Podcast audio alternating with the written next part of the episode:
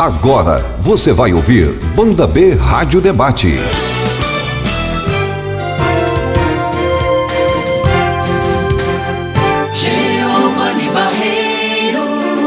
Um tema com dois convidados, o seu rádio mais interessante está entrando no ar a partir de agora, o Banda B Rádio Debate. Obrigado pela sua companhia, onde quer que você esteja nos ouvindo, em Curitiba, região metropolitana, litoral, Santa Catarina também pelo AM 550, para todo o norte pioneiro, sul de São Paulo. A gente chega até você por meio da banda B AM 650, AM de audiência máxima. E pela internet não há barreiras para o nosso bom e velho companheiro rádio. Nós falamos para qualquer parte do Paraná, do Brasil e do mundo. Para falar sobre um assunto que gera muita polêmica, estão aqui nos estúdios o professor de Direito Penal da Unicuritiba, José Carlos Portela Júnior, e a advogada e deputada estadual Cláudia Pereira, deputada pelo PSC, ela que atuou como defensora pública, foi secretária de Assistência Social em Foz do Iguaçu, lá na Tríplice Fronteira, e também integra a Comissão de Constituição e Justiça da Assembleia Legislativa do Estado do Paraná, inclusive é a única mulher a integrar esta comissão. Bom, professor, seja bem-vindo ao Banda B Rádio Debate. Muito obrigado por aceitar o nosso convite. Obrigado, Giovanni. Deputada, bem-vinda às ondas do rádio. Bom dia, boa tarde, boa noite. Quem vai a, a, nos ouvir aí depois pela, pela internet, é uma, uma honra estar aqui na Banda B, que a gente sabe que a audiência realmente é a maior audiência aí. Bom, o, o, ouvinte certamente percebeu. Giovanni, você falou que o assunto é polêmico, mas você não falou exatamente o que vocês vão discutir hoje. Bom, bandido bom é bandido morto. Se o cidadão tivesse uma arma, isso não aconteceria. Tem mais é que matar. Esses pensamentos têm tomado conta e parecem ganhar força nas redes sociais especialmente com o discurso mais aflorado de Jair Bolsonaro, candidato à presidência que defende o porte de arma. Afinal, realmente, esse é o caminho para se combater a violência? Por outro lado, em países onde o porte é liberado, como nos Estados Unidos, o caminho parece ser inverso, com políticas para o desarmamento. Quem está certo? Qual o caminho a ser percorrido? Uma das principais questões debatidas no porte de armas de fogo é sua rigidez em relação ao Estado e a violência que pode ou não ser fruto da posse e da facilidade de se adquirir armas de fogo. Sabe-se, por meio da experiência de outros países, que a rigidez em relação às políticas armamentistas costumam surtir efeitos importantes nos dados de violência. O Reino Unido é uma nação conhecida pelo aumento da rigidez em relação ao porte de armas de fogo e tem dados positivos. Em um comparativo proporcional de mortes, o Reino Unido apresenta um número 30 vezes menor do que os números apresentados nos Estados Unidos. No Brasil, segundo o um estudo estatístico chamado Mapa da Violência de 2015, promovido pelo governo federal, os oito primeiros anos de vigor do Estatuto do Desarmamento, em 2004, representam a vida de 160.036 pessoas que deixaram de morrer em função de armas de fogo. Destes, cerca de 70% representam jovens com menos de 25 anos. Em meio a estes dados, podemos trazer exemplos de nosso dia a dia. Uma família de comerciantes é rendida por um bandido fora de si. Sem dinheiro, ele atira e mata duas pessoas inocentes. Surgem os questionamentos: e se ele tivesse uma arma, não evitaria o crime? Uma youtuber de 14 anos e uma briga de trânsito em Paranaguá, no litoral do estado. Um dos envolvidos tinha uma arma que usava para proteger o seu comércio e, na hora da confusão, dispara, matando a jovem e acabando com todos os sonhos que ela tinha. Surge outro questionamento. Imagine se a arma fosse liberada. Quantos casos assim não aconteceriam? Bom, é este o tema no nosso Banda B Rádio Debate de hoje, certamente você entendeu por que ele é polêmico. A arma de fogo ao alcance do cidadão como defesa serviria para aumentar a segurança ou a criminalidade? O que, que a deputada pensa? Olha, realmente é um tema bem polêmico. Nós temos uma visão É, sempre, na verdade, um, um, parlamentar ele precisa ouvir as pessoas a que ele representa, né? Eu sou uma deputada estadual, isso é algo que é tratado na esfera federal, mas que as pessoas que são estão sob a nossa, vamos dizer assim, a nossa, nós estamos representando são os mesmos, né? A sociedade, a sociedade paranaense.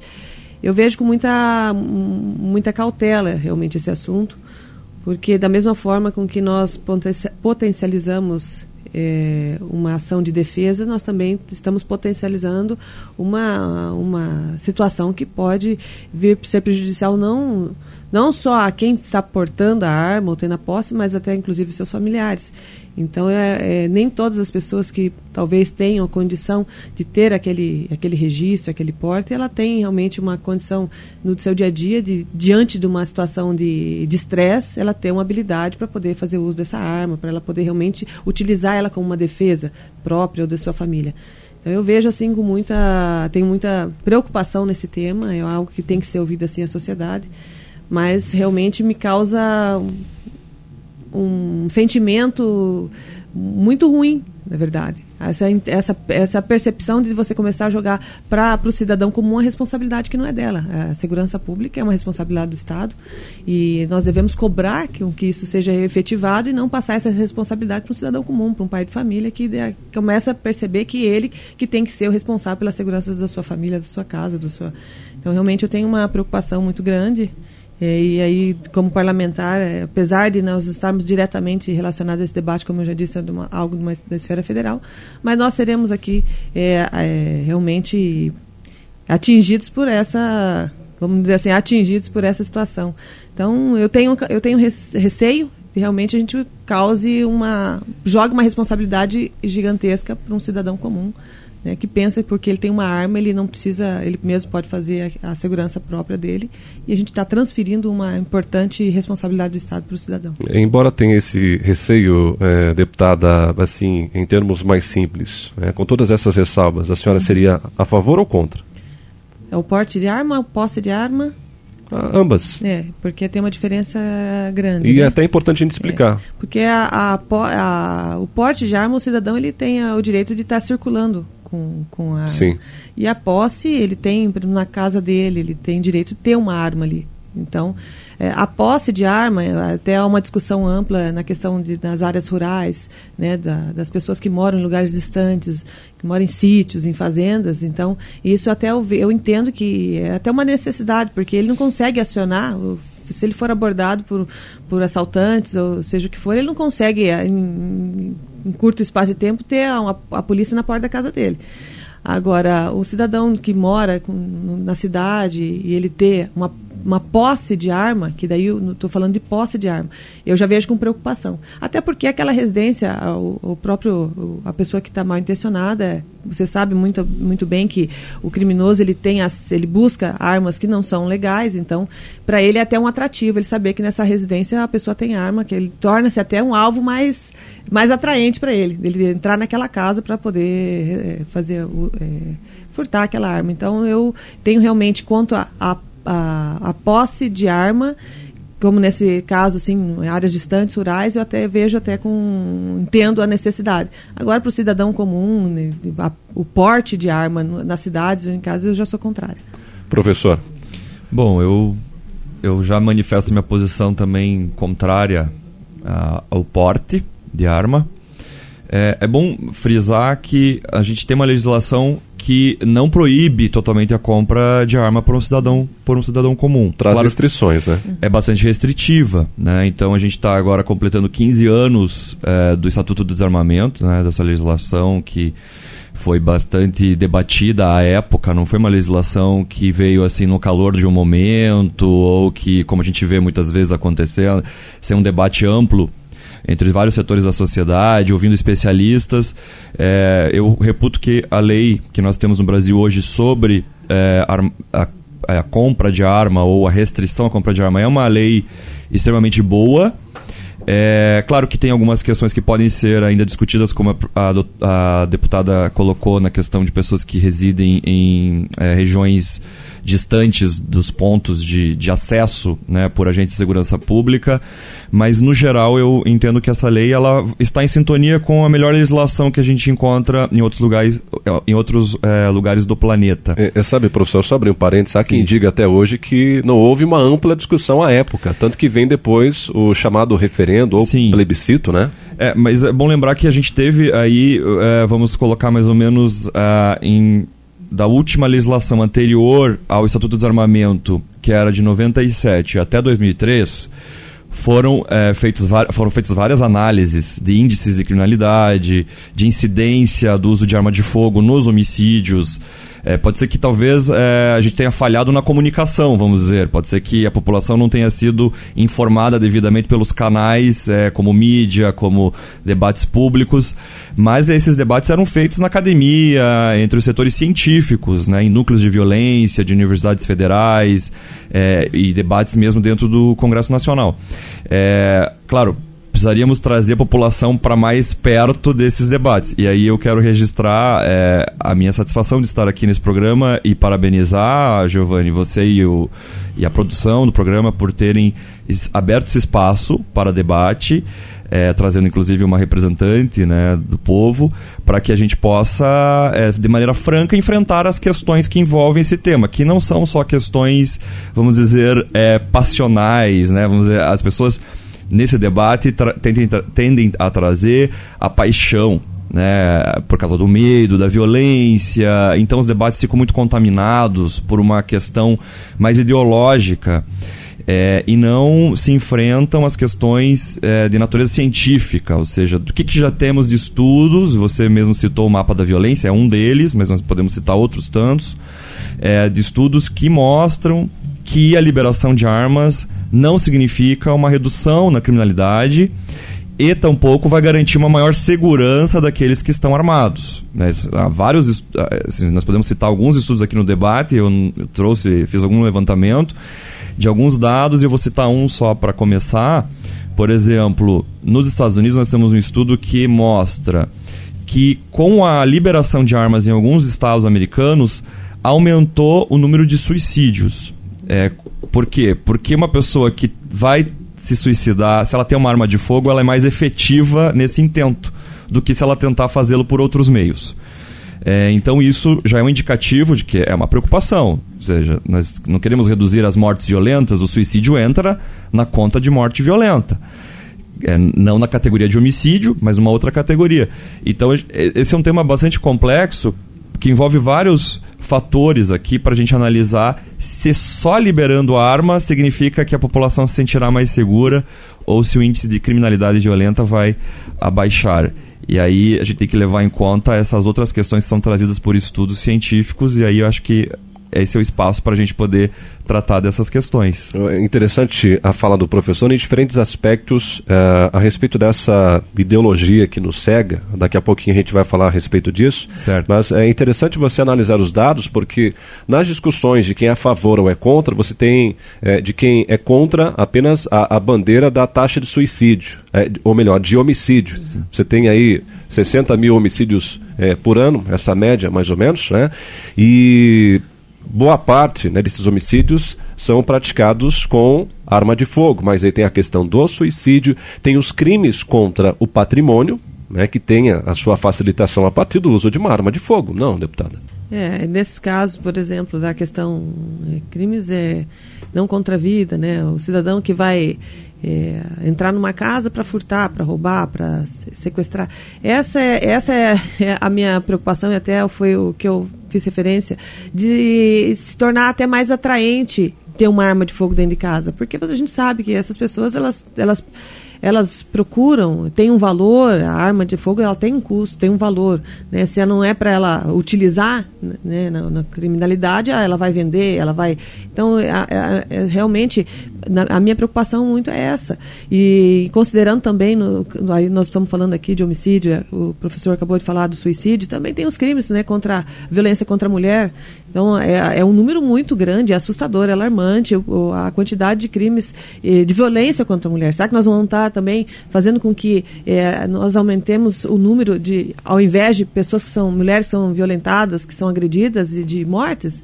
Né? Como o professor bem lembrou aqui, é, é diferente você ter uma, uma, ter uma arma na mão no momento que você está nervoso, a briga de trânsito, e de repente você ter realmente um.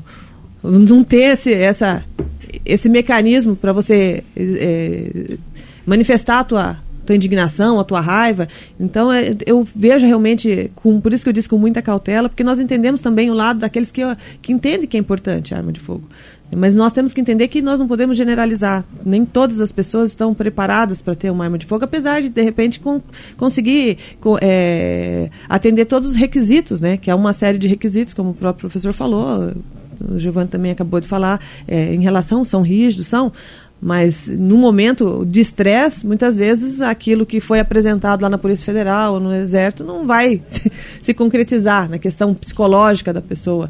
Então a gente precisa realmente ter essa cautela e aí eu lembro também nessa questão da violência contra a mulher, que há um índice muito grande e nós podemos estar potencializando também a, a, o número de mortes nesse sentido. É, o interessante, professor, é que nós brasileiros é, gostamos de fazer comparações e às vezes a gente faz comparações assim uh, desnecessárias é, quando não colocamos na balança a diferença cultural do nosso país né, com outros, né, por esse mundo afora. Mas vamos lá, já que gostamos de comparar.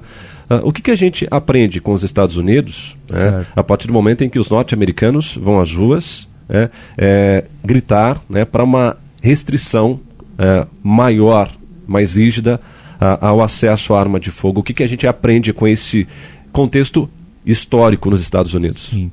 É, eh, essas comparações a gente tem que situá-las em dados contextos históricos, sociais, políticos. Então se, faz, compara se fazem comparações é, ao Léo, assim, sem um referencial é, seguro do que, que nós estamos comparando efetivamente. Só para dar um exemplo, já falo dos Estados Unidos. Na Rússia, se comparar a Rússia com a Noruega, é, eu peguei um índice de, de armas versus a criminalidade violenta. A Rússia é um país com poucas armas, considerando o número de habitantes. Então a gente faz essa relação proporcional.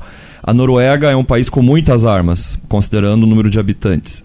Entre esses dois países, Rússia tem uma maior taxa de criminalidade violenta do que Noruega. Rússia tem menos armas, todavia tem mais criminalidade violenta. A Noruega tem mais armas, todavia tem menos criminalidade violenta. Mas isso não se explica pela, pelo fator arma. Não é só isto que explica essa incidência de uma criminalidade violenta. É, se você não levar a, a, em consideração uma série de questões que o professor Justamente. vai apontar para gente, você enxerga uma tremenda incoerência aí, né? Claro. Né? Por que, que Noruega tem muita arma e tem menos crimes? A Rússia tem menos armas, tem mais crimes? São por questões sociopolíticas, culturais. É, agora, se a gente for ver os Estados Unidos, existem estudos nos Estados Unidos que, mos que mostraram é, e esses são estudos assim, de, de, reputação da American Journal of Medicine, ou seja, do, do Jornal Americano de Medicina, é, do outros jornais especializados em criminalidade, que é, levantaram uma série de dados de, dos estados americanos, porque a, a, legislação lá é de estado para estado, né, e tem uma diferença no que toca a essa questão das armas. E o que se constatou foi que nos estados onde, onde houve maior liberação de armas, os índices de criminalidade violenta foram maiores. Claro, de novo, isso não explica só pelas armas, mas é um indicativo. E se nós pegarmos esse dado comparando os Estados Unidos com o Brasil, nós vamos ver que no caso do Brasil, nos homicídios, bom, é bom até os ouvintes saberem qual é o número de homicídios que nós temos por ano no Brasil, né? Segundo o último número, mais de 60 mil é, quer dizer, morre mais no Brasil do que se morre em guerras que temos aí no mundo. E, e, a gente se espanta com os números das guerras, né? Justamente. A gente fica mais chocado com uma guerra Sim. ou com um ataque terrorista. Claro, nós temos que nos chocar com um ataque terrorista em Madrid, em Londres, mas que morrem 20, 30, 40, 100 pessoas. Mas aqui no Brasil morre muito mais do que isso por dia ou por mês. É, mas se a gente pegar aqui Brasil, 2015, o último, último dado que nós tivemos atualizado Desses homicídios que foram cometidos no ano 2015, que era menos, um pouco menos 60 mil, 71,9% desses crimes foram com armas de fogo. Então, isso é um dado importante, relevante. Aí alguém diz assim: não, mas se não fosse com arma de fogo, nós teríamos a morte por paulada, por tijolada. Por... Não é bem assim, não é, não é tão fácil explicar isso. Como a, a deputada colocou, o acesso à arma facilita que alguém cometa homicídio. Isso é estudado pela sociologia. É importante estudar o ser humano e a sua relação com uma arma de fogo, assim como a gente tem que estudar o ser humano e a sua relação com o carro. Então, quando eu era criança, tinha um desenho da Disney que mostrava o Pateta, que ele era um senhor, assim, super respeitável, olhava as flores, dava bom dia. O senhor Walker, se não me engano. É, quando ele estava andando como pedestre. Aí ele assumia volante do, o, o volante, a direção, ele passava a ser uma pessoa totalmente diferente.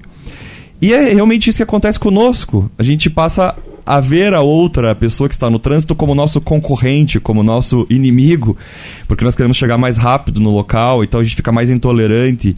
E com a arma acontece a mesma coisa. Certamente difícil, se a gente for pegar os casos que a doutora, a, a doutora Cláudia, a deputada, colocou, que o Brasil é um dos países que mais mata mulheres.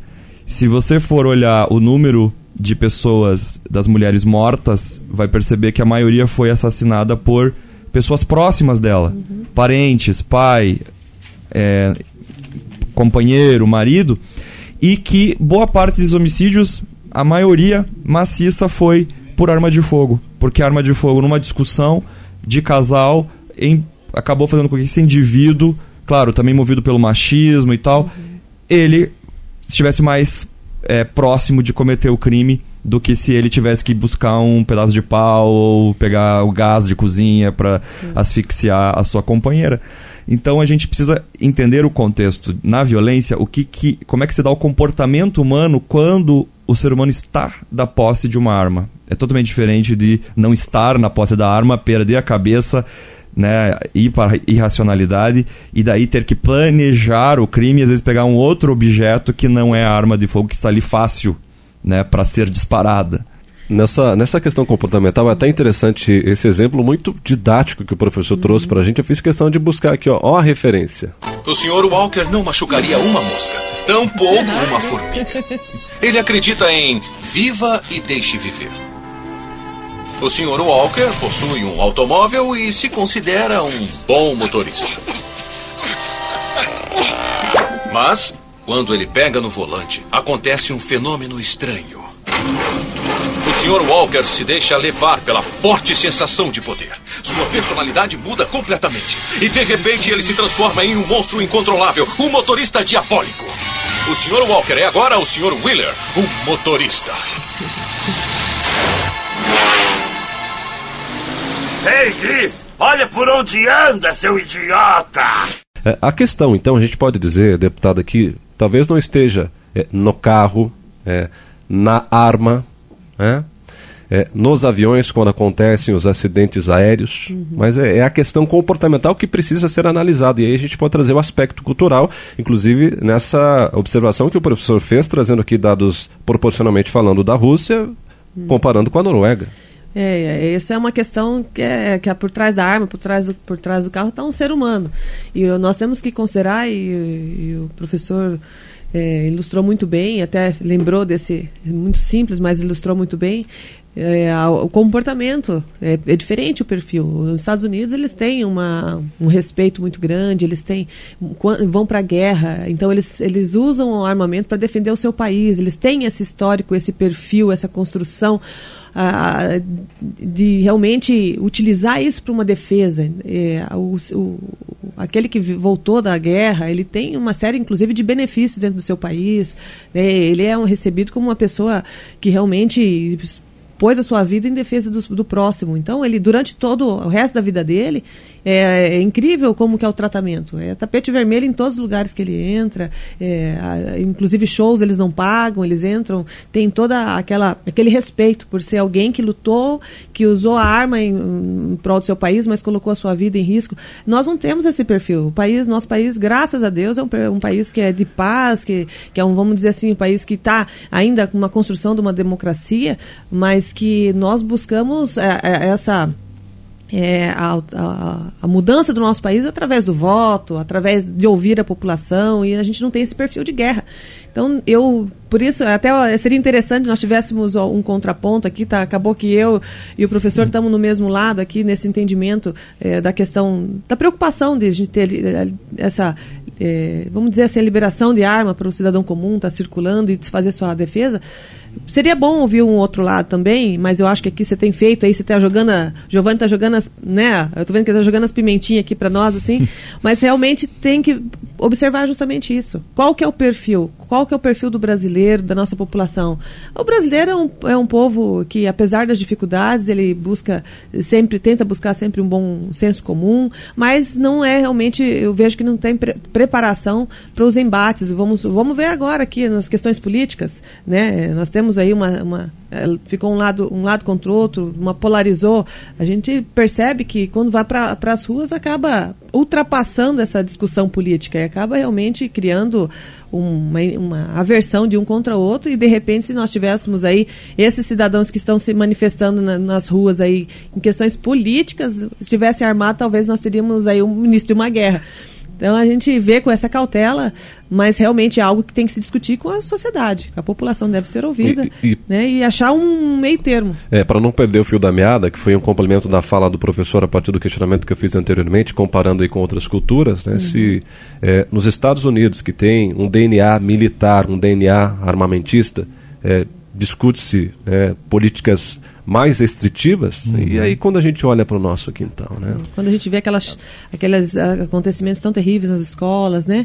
Que eh, vira e mexe nós estamos assistindo aqui do outro lado acontecendo que eh, jovens entram em escola armados e matam sem. Então isso realmente e olha que é um perfil totalmente diferente do nosso, né? São pessoas que lidam, que têm o armamento com a facilidade e tem esse perfil vocacional aí das guerras. É, eu só queria posso fazer um, um, Sim. um complemento é, é, é, bom assim a gente é, ter em mente que o crime não é um fenômeno individual como as pessoas costumam é, pensar.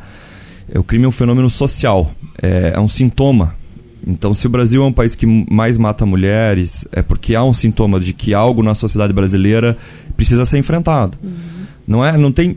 Claro que tem muito a ver. Não estou dizendo que não tem a responsabilidade individual, que o indivíduo tem que ser responsabilizado pelas suas ações. Não é isso. Estou dizendo que apesar de nós entendermos que existe a responsabilidade individual, também não podemos deixar de entender os mecanismos sociais que levam às formas de violência. As formas de violência que têm a ver com o machismo, né, estão relacionadas com o machismo, com o racismo, uhum. com a desigualdade social, né, então com a guerra às drogas. Então, orientação tem sexual. Orientação sexual. Tem panos de fundo que fazem despertar instintos violentos nas pessoas e que passam a entre aspas, resolver os seus conflitos, porque isso não é uma, uma resolução, né? É, a partir da violência.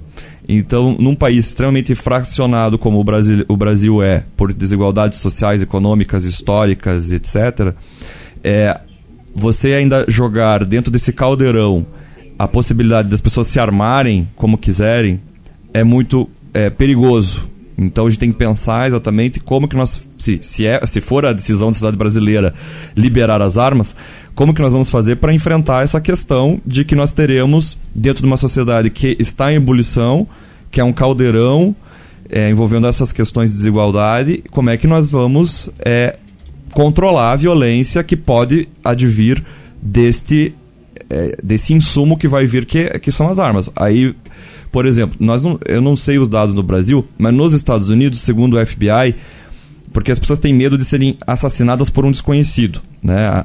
Mas se a gente for olhar os números, se você pegar nos Estados Unidos, de 80% se forem homens, 90% se forem mulheres, as vítimas de homicídio foram mortas por pessoas conhecidas, por seus companheiros, esposas, amigos e é de quem você menos espera de onde vai vir a violência. Então você ter uma arma nesses casos pouco vai adiantar para você se defender. É, então, se a gente for analisar os números do Brasil, precisaríamos fazer um estudo para ver desses homicídios quantos foram cometidos por pessoas desconhecidas que foram nos que a gente for que a vítima foi surpreendida na rua, podendo até ela sacado uma arma para poder se defender num assalto, por exemplo. Será que esse é a, essa é a maioria do, dos casos? Se não for, como no caso da, da violência contra as mulheres no Brasil, a gente sabe que a maioria das mulheres foram assassinadas por seus companheiros. Elas não teriam a mínima chance de se defenderem se elas estivessem com armas, porque elas seriam pegas em momentos totalmente de surpresa, né, em momentos inesperados. Então é, é bom a gente frisar isso.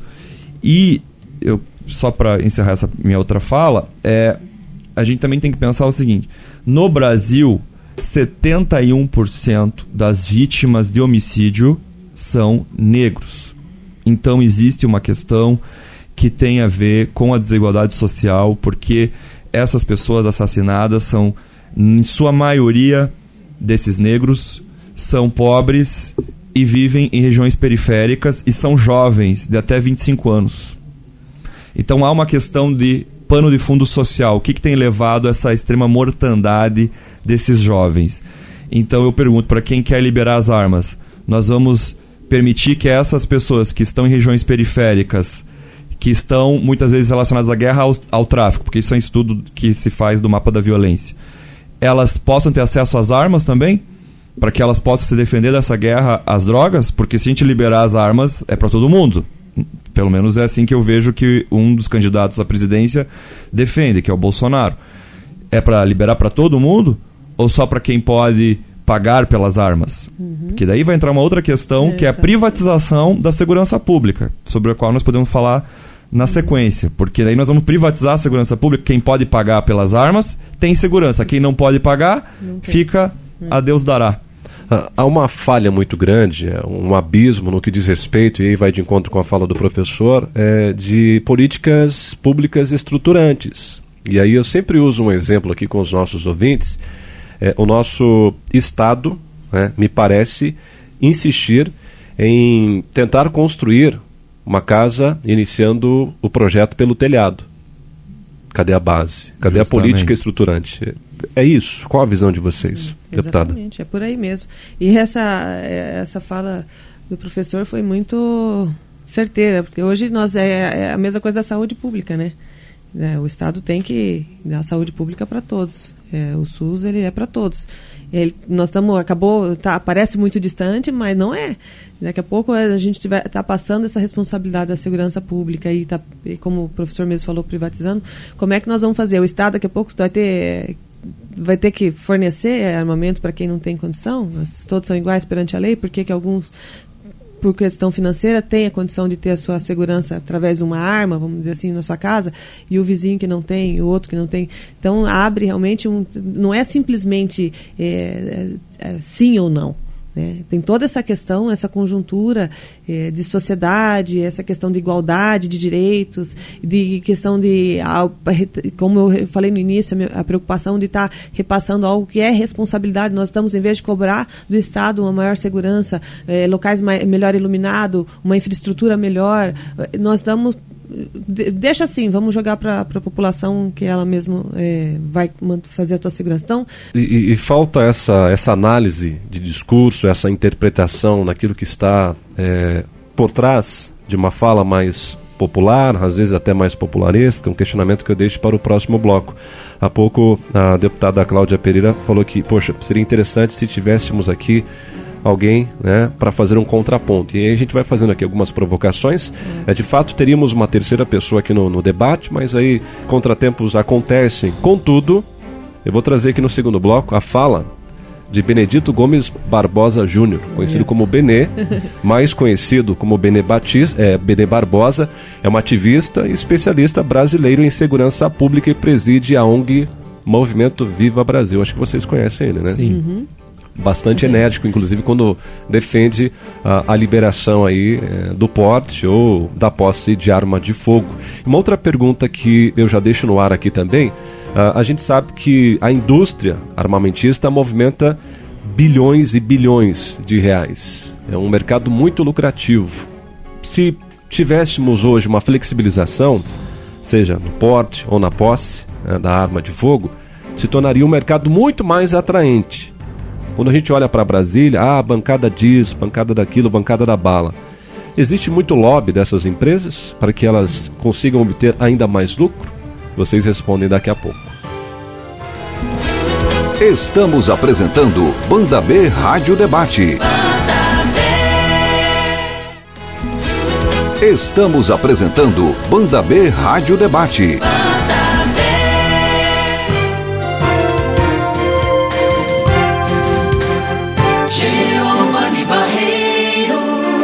Estamos de volta com o Banda B Rádio Debate, que continuou durante o intervalo comercial, viu, gente? Continuou aqui o nosso bate-papo com o professor de Direito Penal da Unicuritiba, José Carlos Portela, E a deputada Cláudia Pereira, é do PSC, advogada, é, atuou muito na Defensoria Pública, foi secretária de Assistência Social em Foz do Iguaçu, no Oeste Paranaense, e atualmente é a única mulher a integrar a Comissão de Constituição e Justiça da Assembleia Legislativa do Paraná.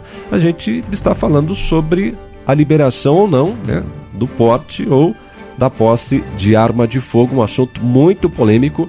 Teremos aqui três convidados, porém um dos nossos convidados teve um probleminha de agenda, a gente entende.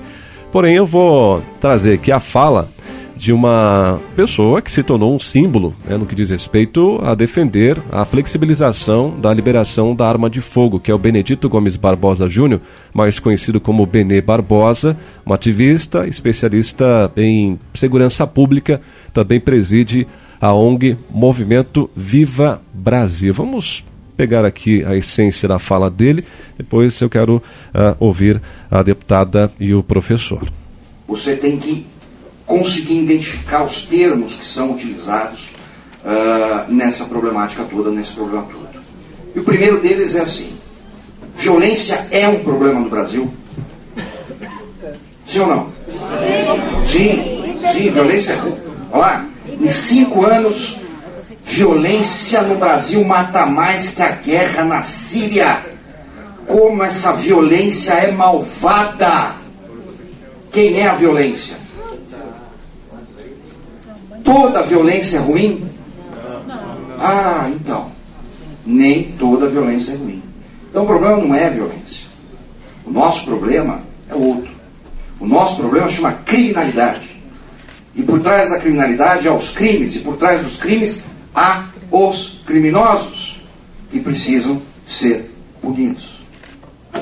Quando a gente usa a palavra violência para designar o nosso problema, nós caímos nesse probleminha aqui, ó. Um lobo e um cão pastor. Vamos ver as semelhanças entre eles? Os dois são canídeos. Os dois têm o corpo coberto por pelos. Os dois têm dentes afiados e ameaçadores. Os dois têm quatro patas. Os dois têm um rosnado ameaçador.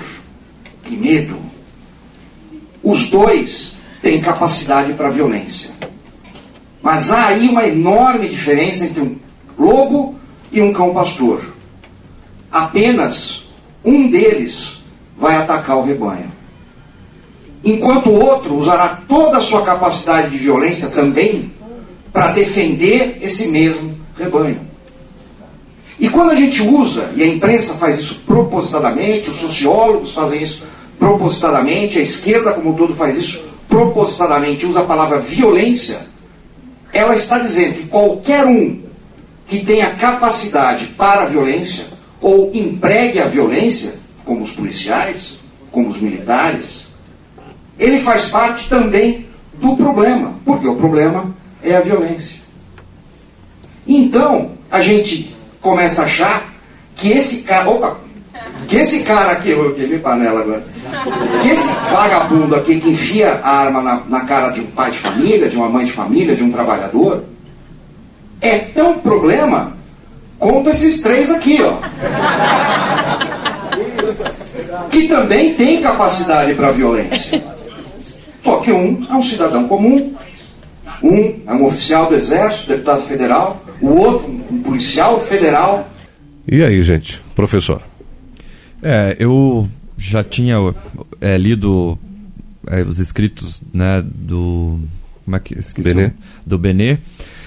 E o fato é que, assim, é, é, dizer que a esquerda não defende o direito da pessoa se defender de uma violência que sofre, né, ou de um crime, que sofre, é, eu acho que é uma falácia, porque a esquerda não defende isso, ou nem mesmo os cientistas que estudam o tema, vamos dizer, no sentido lato da violência e também especificamente da criminalidade, eu nunca vi ninguém defendendo que é, a pessoa tenha o direito de se defender. A questão é como que nós vamos regular o acesso a este meio de defesa que se chama uma arma de fogo, porque ao mesmo tempo que é um meio de defesa, também gera violência. E aí eu vou citar um dado que acho que vale a pena o, o, o seu ouvinte saber.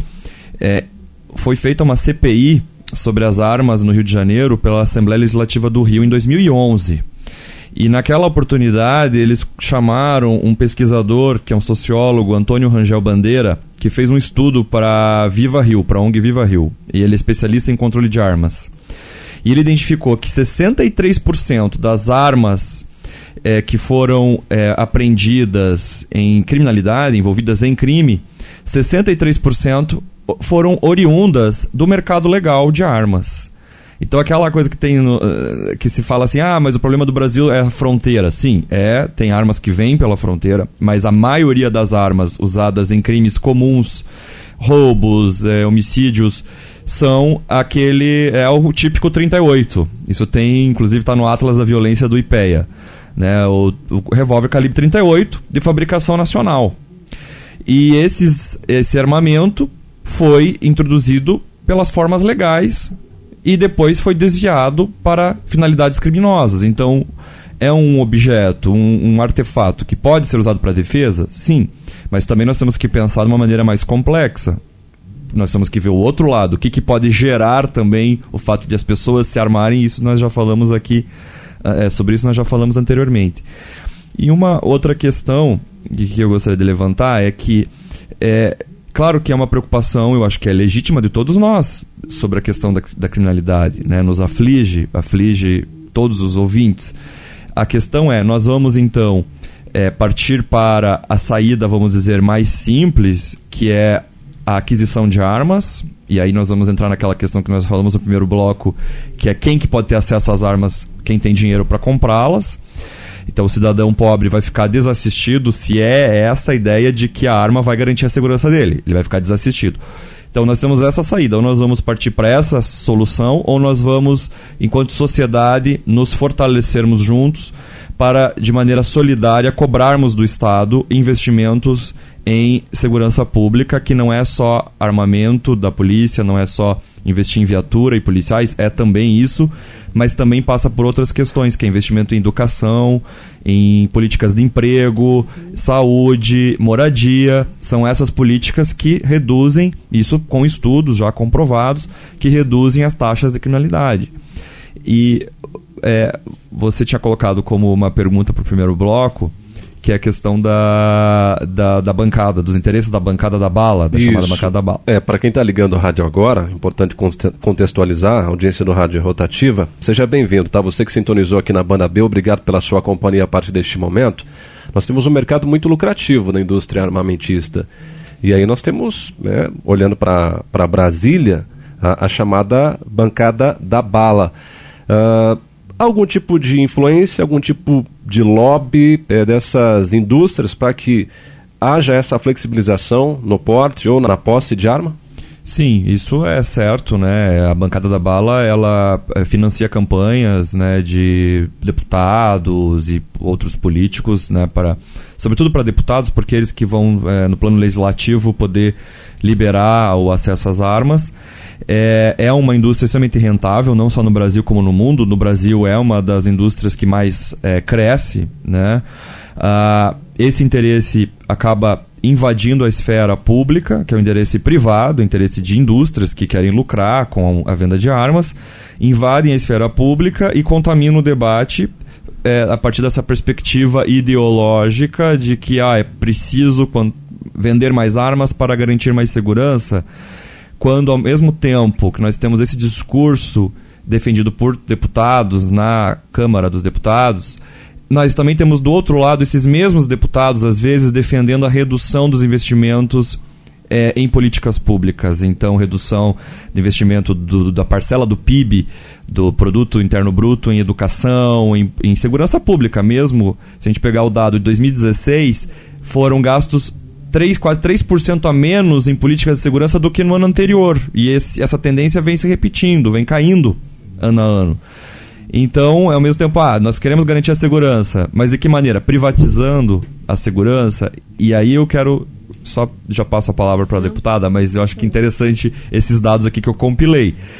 O Brasil, pelo último dado que eu consegui ter acesso, 2009, o Brasil tem aproximadamente 1,7 milhão de vigilantes quase 2 milhões de vigilantes, ou seja, segurança privada, contra 600 mil policiais civis, militares, federais e bombeiros. Olha a diferença. A população que não pode pagar por, por, por vigilância tem que se dar conta. São 600 mil policiais que tem que dar conta disso daí. A média é de três agentes privados para um agente público de segurança é maior do que nos Estados Unidos, sendo que os Estados Unidos é reputado como um dos mercados mais rentáveis em segurança privada. Outro número importante: o Brasil tem a maior frota de carros blindados do mundo. Quem pode pagar por carro blindado? Um dos negócios que mais cresceu no setor de serviços nos últimos anos no Brasil é de segurança privada de condomínios de luxo. E, de novo, nós vamos agora privatizar também o acesso às armas, ou seja, a segurança pública no que toca agora o acesso às armas. Não vai ser mais segurança pública, vai ser segurança privada. Os pobres, inclusive eu vejo muitas pessoas que são pobres, de renda mais baixa, aplaudem esse discurso. Mas o que elas não sabem é que, do outro lado, essas pessoas que estão defendendo o acesso às armas essas são as mesmas pessoas que defendem que o Estado não tem que investir em políticas públicas. Deputada. E, eu sou favorável a privatizar o, o sistema prisional. Esse eu sou favorável. Privatização, a, a gente tem uma discussão é, verdadeira na questão da. Porque hoje nós estamos enxugando gelo. Na verdade, bem a verdade é essa. A gente pega o, o, criminoso, joga no sistema prisional, ele faz lá cursinho para ficar um pouquinho pior e sai. Daqui a pouco ele volta. Então nós, nós, nós não estamos indo, nós estamos indo nos efeitos. Nós estamos colocando arma na mão, querendo colocar arma na mão do, do cidadão e não estamos lá na causa. A questão, por exemplo, do sistema prisional que a gente tem hoje no país, ele é um, é um problema seríssimo a reincidência é muito grande. Então, se hoje nós tivéssemos também um sistema prisional adequado, onde as pessoas realmente vão ser reinseridas à sociedade, de um formato, numa, numa nova possibilidade de vida, é um sonho, mas é um objetivo. A gente tem que, eu acredito que nós temos que trabalhar e exigir coisas que concretamente vão dar o resultado futuro. Nós em Foz do Iguaçu, eu quero rapidamente citar um exemplo, porque nós temos dados positivos, nós criamos lá o primeiro patronato penitenciário do país. Nenhum município havia feito que o que é o patronato penitenciário? É, é, é o município a, a também compartilhar a, a, gestão da pena. Então é um trabalho que é feito junto com o judiciário, os pequenos delitos ou é, pessoas que ficam é, à noite vão para o sistema prisional e durante o dia já estão na, na sociedade. E o patronato ele faz um resgate dessa pessoa com a sua família, dando uma oportunidade dele ter uma formação. Então é feito cursos em parcerias, aquela formação para que ele tenha a possibilidade de voltar para o mercado de trabalho e não voltar à residência. Nós tivemos um índice é, muito bom de aumento da, porque foi informado os empregos no CAGED, que é o, onde a gente informa os empregos formais, aumentou o índice de emprego lá na fronteira e diminuiu a reincidência durante esse tempo que o patronato teve lá, inclusive teve uma condecoração da ONU, né, uma das metas do milênio. Então funciona, foi feito de uma forma local, hoje é referência para o Estado, para o país, porque é o primeiro, mas funciona. Então nós, eu, eu acredito que a discussão tem que ser muito mais, mais ampla. Nós escutamos aí do Benê, né? Ele disse que nem toda violência é ruim. Como assim nem toda violência é ruim? Ele quis dizer, com certeza, que se o cidadão está se defendendo, ele vai usar de violência, é, mas cada um mede a, sua, a, a ação do outro por si. Ele pode ser uma pessoa que esteja preparado para usar uma arma. Eu não tenho para preparação. Mesmo que eu tiver o curso, tudo. Acho que se eu fizer. Se, se eu, se eu der um, fizer alguma coisa de mal para uma pessoa, eu fico a semana inteira ruim. Enquanto eu não voltar lá e pedir perdão e me desculpar, eu não, tô bem. Imagina você, no momento de estresse, de, de, um, de, stress, você atirar porque você achar que é uma pessoa que vai fazer um mal para você. Alguma, você ficar o resto da vida com aquela com aquele pensamento. Então é, é, muito sério e eu acho que essa discussão, a Banda B está trazendo, é fantástica essa discussão, mas eu vejo que, como o professor falou, nós temos que ir no ponto. E o ponto é fazer com que cada um cumpra a sua responsabilidade. E aí o Estado, o município, ele precisa cumprir a sua res, a responsabilidade. Patrimonial, os municípios têm as guardas municipais, é, o Estado tem aí as suas forças policiais, é, em todas as esferas, o governo federal. Então a gente precisa pôr cada um na sua responsabilidade e cobrar. E é para isso que o cidadão tem que cobrar. Então, é, eu estou muito feliz de estar aqui, da gente poder estar discutindo esse assunto, da gente poder estar levando para as pessoas essa. colocar essa vamos colocar, instigá-los a pensar um pouquinho na questão de o que, que é a nossa função no nosso, na sociedade. É, a minha função é ter uma arma para eu defender a minha casa, minha família, meus vizinhos? Ou será que eu estou passando por cima de algo que é de responsabilidade de outro e nós não estamos cobrando? Eu estou assumindo essa responsabilidade. A gente precisa, E isso é muito bom, é parabéns banda justamente essa proposta aqui do programa, é plantar algumas sementes, né? e quero dizer aqui que é, eu respeito né, quem tem esse apreço pela arma de fogo. Eu, particularmente, não sei nem o peso que tem um revólver, uma pistola, né? nunca dei um tiro, e aí é uma opinião minha, não tenho interesse né, de ter uma arma de fogo em casa por é, N situações, e algumas delas a gente é, debateu até aqui. É, então, a, a gente faz essa provocação, oferece aqui o máximo de informações para que as pessoas elas ah, se estimulem, fiquem instigadas né, em buscar mais e mais e mais a respeito, não só desse assunto, mas de outras temáticas que eh, permeiam a, a, a vida da nossa sociedade para que a gente saia daquele discurso raso e que, para algumas pessoas, esse discurso ele é tomado por uma cegueira eh, ideológica, conforme a gente começou a falar lá no primeiro bloco. Ah, agora sim, quando a gente tem uma, uma medida, uma proposta, ela pode ser popular ou popularesca. Quando a medida é popularesca, tem um monte de pai para criança. Há alguns projetos a respeito dessa flexibilização. Um deles ah, oferece a possibilidade de redução né, para a liberação do porte de arma de 25 para 18 anos de idade, né, sairíamos de idade mínima 25 para 18, eh, de 3 anos de prazo de renovação para 10 anos, ah, não ter antecedentes criminais e aquelas condições psicológicas a partir de uma avaliação. Né? Enfim, é um dos projetos né, ah, na Câmara dos Deputados. Pelo que eu percebi até aqui, a gente tem que tomar cuidado, professor, quando a gente ouve de especialistas, de pseudo-especialistas também, de que essa escalada da criminalidade é resultado de falhas do Estatuto do Desarmamento. Não é isso. É, o resultado ele se pauta historicamente a partir de uma falha de várias políticas públicas.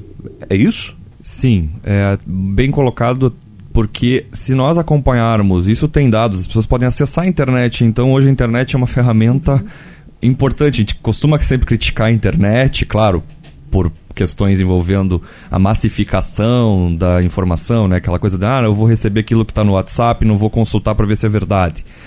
E, mas na internet você tem acesso a ferramentas incríveis, então as pessoas podem consultar o site do Mapa da Violência, o Atlas da Violência do IPEA, e nós vamos ver lá que antes do Estatuto do Desarmamento havia uma taxa que crescente de homicídios, que era uma taxa bastante acentuada de crescimento do, do número de homicídios no Brasil. Vem a edição do Estatuto do Desarmamento, reduz essa taxa, ela mantém-se em níveis é, próximos do primeiro ano do Estatuto, por muito tempo, e ela volta a crescer depois. Aí a questão é: é culpa do Estatuto do Desarmamento? Bom, se fosse culpa do Estatuto do Desarmamento, então com a edição do Estatuto do Desarmamento nós deveríamos ter um crescimento exponencial no primeiro ano da lei. Ou no segundo ano, no terceiro, no quarto. Não foi o que se verificou. Muito pelo contrário. Se verificou uma estabilização desse índice que crescia ano a ano pela legislação anterior, que era muito frouxa. Claro, sozinho o Estatuto do Desarmamento não vai resolver o problema. É a mesma coisa quando eu falo com as pessoas assim, ó, lei seca resolve o problema da criminalidade no trânsito. O Brasil é um dos países que mais mata no trânsito. Extremamente violento o trânsito. E nós já mudamos a lei seca não sei quantas vezes, até às vezes quando eu vou, aí eu sou advogado criminalista também e professor. Quando eu vou dar aula sobre isso ou atuar num caso sobre isso, eu tenho que toda hora ler a lei, porque muda toda hora. Às vezes você nem sabe, mudou ontem. Por que muda, muda, muda? Porque na expectativa de que a lei vai mudar a realidade. A lei sozinha não faz milagre. Tem que mudar através de políticas públicas, de educação, de eh, fiscalização, né? então no caso do trânsito, fiscalizar, etc. A mesma coisa nas armas, eu tenho que ter políticas de controle dessas armas, onde que essas armas estão circulando, quem está vendendo, para quem está vendendo, como eu falei, o número maior de armas que estão aí no mercado da criminalidade é de armas adquiridas no mercado legal. Então, nós temos que ver essas- esses fatores. Além dos fatores, como bem colocado pela deputada, que envolvem as questões de políticas públicas de, re- para reduzir a criminalidade. Passa, por exemplo, com a questão do emprego. Então, onde você verifica que a juventude tem emprego, você vê uma redução da criminalidade violenta. Porque, de fato, isso não é só no Brasil. Nos Estados Unidos também tem estudos que mostram que a maior parte dos crimes cometidos violentos é por pessoas mais novas. Dificilmente você vai ver alguém de 60 anos cometendo um assalto. é mais o pessoal de 18 até 20 e poucos anos, pela questão social, que gera um desespero ou uma vontade de adquirir coisas que estão no mercado que levam o indivíduo para a criminalidade. Não estou justificando, não estou falando Sim. está certo fazer, não estou falando isso. Tem que responsabilizar quem comete crimes. Estou dizendo que existe uma explicação. Então a gente tem que entender os fatores que geram a criminalidade e atacar esses fatores, não com medidas paliativas como ah, afrouxar o acesso às armas. Né? Então a gente tem que ser. Eu costumo dizer o seguinte: se você tem um problema de saúde, você vai ouvir um especialista em medicina ou você vai ouvir a vizinha do lado que pode até ter assim uma, um senso comum, vai dizer, ah, toma um chá e tal, mas isso não passa. Toma um chá e não passa a doença. É a mesma coisa com a questão das armas. Ah, libera as armas, mas a doença não passa. Libera mais armas. Daqui a pouco estamos com bazuca na rua e a criminalidade não desce. Por quê? Não é isso que reduz a criminalidade. E vamos tomar né, muito cuidado com esse senso comum, especialmente nesse ano de eleições. né? E aí são várias frases ditas por aí: bandido bom, bandido morto, né? É, ninguém presta, são todos corruptos, coloca-se todos numa vala comum. né? São falas que são reproduzidas tanto no mundo virtual como no mundo físico. né? Que possamos é, buscar o máximo de informações de diferentes temas. Falamos aqui sobre a questão eh, da liberação ou não, dessa flexibilização do Estatuto do Desarmamento.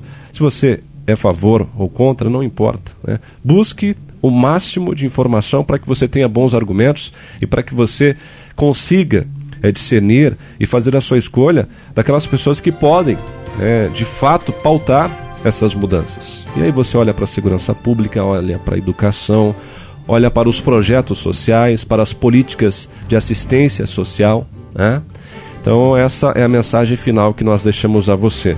A deputada Cláudia Pereira, pelo PSC, advogada, atuou muito na defensoria, a Defensoria Pública, eh, foi secretária de Assistência Social lá em Foz do Iguaçu e atualmente integra a Comissão de Constituição e Justiça da Assembleia Legislativa do Paraná. É a única mulher a integrar a comissão. Muito obrigado pela sua participação eh, e até uma próxima oportunidade. Obrigada, Giovanni. Eu tenho que agradecer a oportunidade, o espaço e esse tema tão importante aí que a Banda B trouxe aí para os seus ouvintes. Estamos sempre à disposição, né? E agradecer também aqui ao Dr. José Carlos Portela Júnior, é, professor e advogado, como eu temos os pensamentos meio próximos aqui. A gente fiquei muito honrado de estar ao teu lado aqui também nessa discussão tão importante. O universo acadêmico com as portas e os microfones da Banda B sempre abertos, viu, professor? Muito obrigado. Leve o nosso abraço a todo o corpo docente lá da Unicuritiba. Obrigado, Giovanni. Foi um prazer poder debater com a deputada Cláudia Pereira e estamos aí à disposição para próximos debates. Um tema com dois convidados, o seu rádio mais interessante. E lembrando que você acompanha o Banda B Rádio Debate também em forma de podcast. Você ouve na hora que quiser. É só acessar bandab.com.br. Fiquem todos com Deus e até logo mais. Você ouviu Banda B Rádio Debate.